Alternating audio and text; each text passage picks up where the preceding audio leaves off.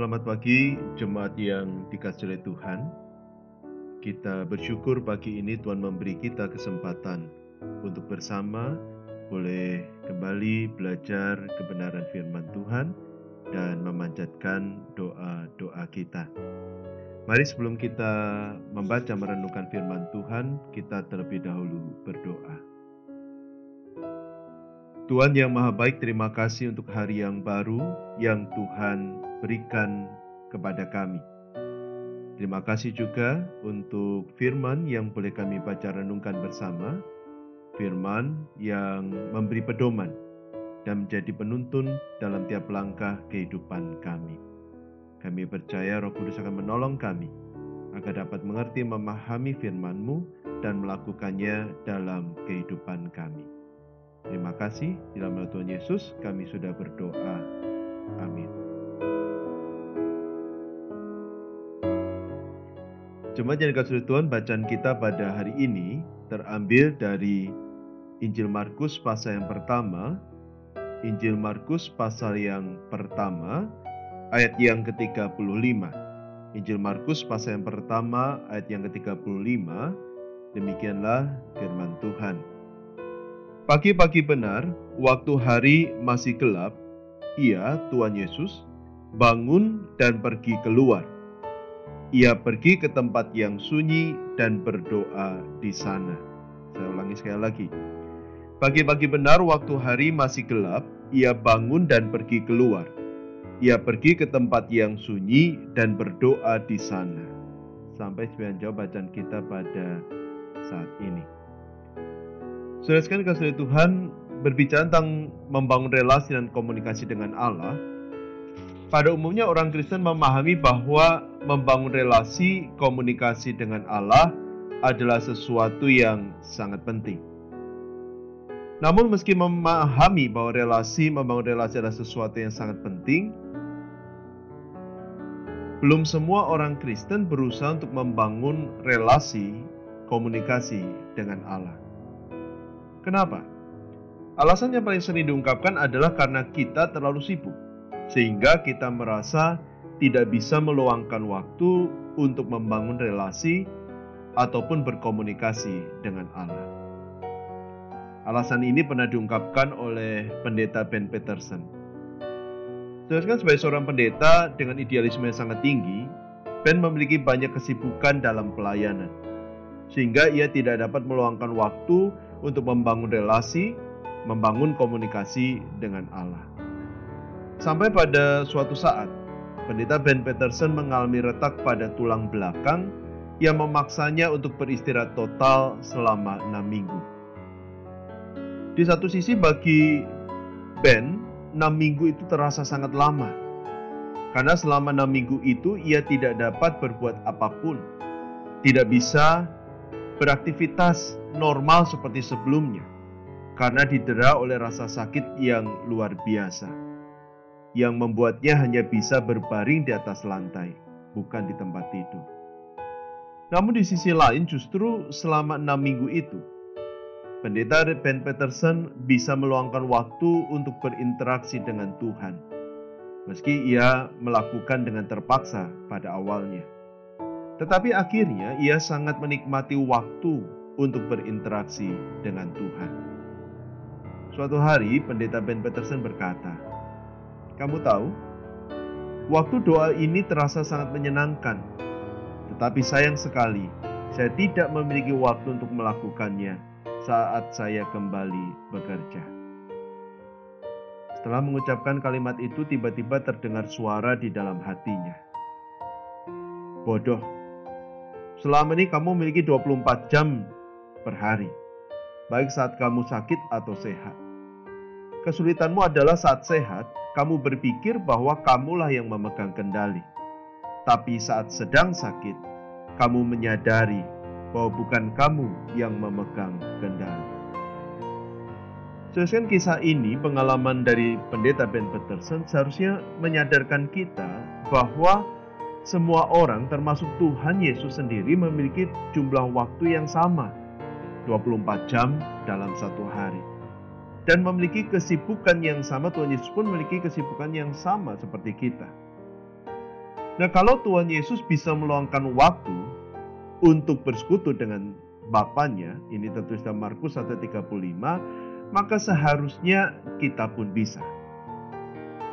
Lebih jauh dari teladan yang diberikan Tuhan Yesus, kita disadarkan bahwa yang pertama, meluangkan waktu untuk Tuhan lebih berbicara tentang komitmen, bukan tentang kemampuan. Tuhan Yesus berkomitmen untuk meluangkan waktu dengan Tuhan, maka sepadat apa pun kesibukannya, ia berusaha untuk meluangkan waktu bersama dengan Bapaknya. Sama seperti Tuhan Yesus, kalau kita berani membuat komitmen untuk meluangkan waktu bagi Tuhan, maka kita pasti mampu untuk meluangkan waktu dengan Tuhan. Tetapi kalau kita tidak berani berkomitmen, maka kita tidak dapat meluangkan waktu dengan Tuhan, bahkan ketika kita tidak memiliki kesibukan apa pun. Yang kedua, meluangkan waktu dengan Tuhan seharusnya menjadi sebuah momen yang kita nikmati dan selalu kita ingin ulang kembali. Ketika momen bersama dengan Tuhan dipandang sebagai beban, maka kita hanya meluangkan waktu secara temporer. Kita melakukan dengan terpaksa. Satu saat api itu akan padam, dan komitmen kita pun akan padam, dan kita berhenti untuk meluangkan waktu dengan Tuhan. Tetapi kalau kita menghayati waktu bersama dengan Tuhan sebagai sesuatu yang menyenangkan, maka saya percaya kita ingin mengulang kembali. Mengulang kembali, mengulang kembali, bahkan di tengah kesibukan apa pun, kita akan berusaha untuk meluangkan waktu bersama dengan Tuhan. Karena itu kita harus merubah perspektif kita, merubah hati kita bahwa momen bersama dengan Tuhan bukan sesuatu yang seharusnya menjadi beban, tetapi sesuatu yang menyenangkan karena kita bisa berjumpa dengan Tuhan. Dan di situlah kita menemukan damai dan sukacita yang sesungguhnya. Dan yang ketiga, meluangkan waktu untuk Tuhan berarti seluruh hati dan pikiran kita harus tertuju kepada Tuhan. Ketika kita bersama dengan Tuhan, tidak jarang hati kita, pikiran kita teralih pada hal yang lain seperti misalnya relasi kita, gadget kita, pekerjaan kita, dan lain sebagainya. Sehingga kita tidak bisa fokus. Hati pikiran kita tidak tertuju sungguh kepada Tuhan.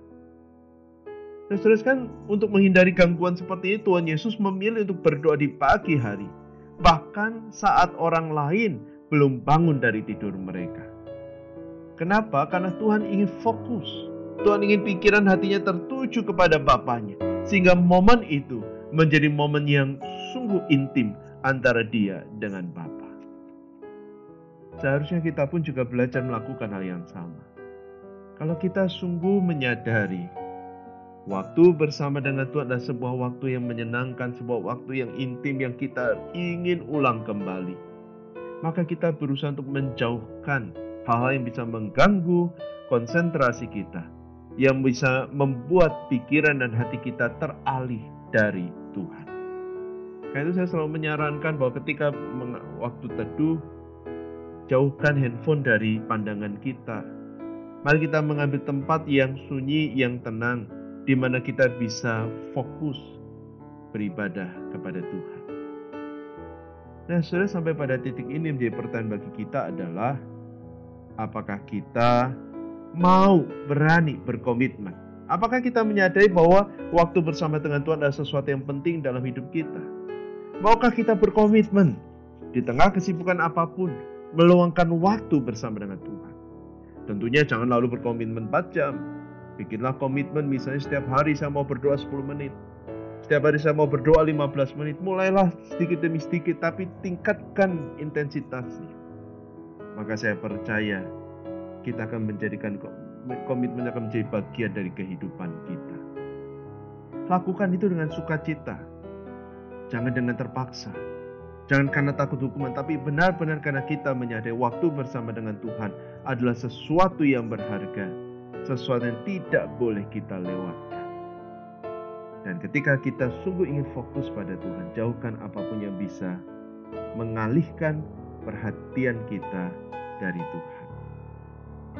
Saudara sekalian, Tuhan Yesus di tengah kesibukannya dia selalu berelasi dengan Tuhan. Biarlah dalam kehidupan kita, kita pun juga meluangkan waktu bersama dengan Tuhan. Meski ada begitu banyak kesibukan, meski ada begitu banyak hal yang harus kita kerjakan, tapi bila waktu bersama dengan Tuhan adalah sebuah waktu yang kita nikmati, yang membuat kita semakin dekat dengan. Amin. Mari kita berdoa. Tuhan yang Maha Baik, terima kasih untuk firman yang boleh kami baca renungkan bersama. Firman yang mengingatkan kami betapa pentingnya waktu bersama dengan Tuhan. Namun meski kami memahami, sering kali justru kami tidak meluangkan waktu dengan Tuhan. Seringkali kami menjadikan kesibukan sebagai alasan, padahal kami punya waktu untuk berelasi dengan Tuhan. Tuhan ampunilah kami. Dan biarlah firman Tuhan yang kami renungkan bersama saat ini mendorong membangkitkan semangat di dalam hati kami untuk membangun relasi dengan Tuhan, untuk bersekutu dengan Tuhan, untuk berdoa mencari Tuhan. Dan ketika, melakukan itu semua, kami boleh melakukan dan hati dan pikiran yang terfokus kepada Tuhan. Tuhan bimbinglah kami, tolonglah kami.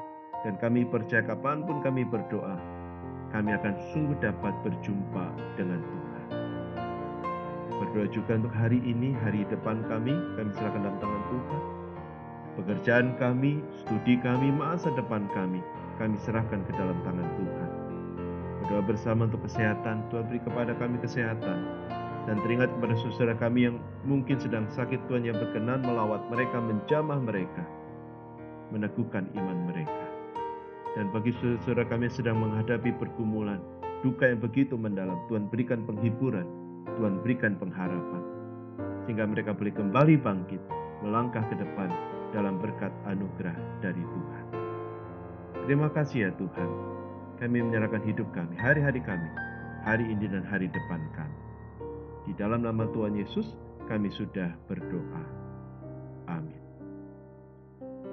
Tuhan memberkati.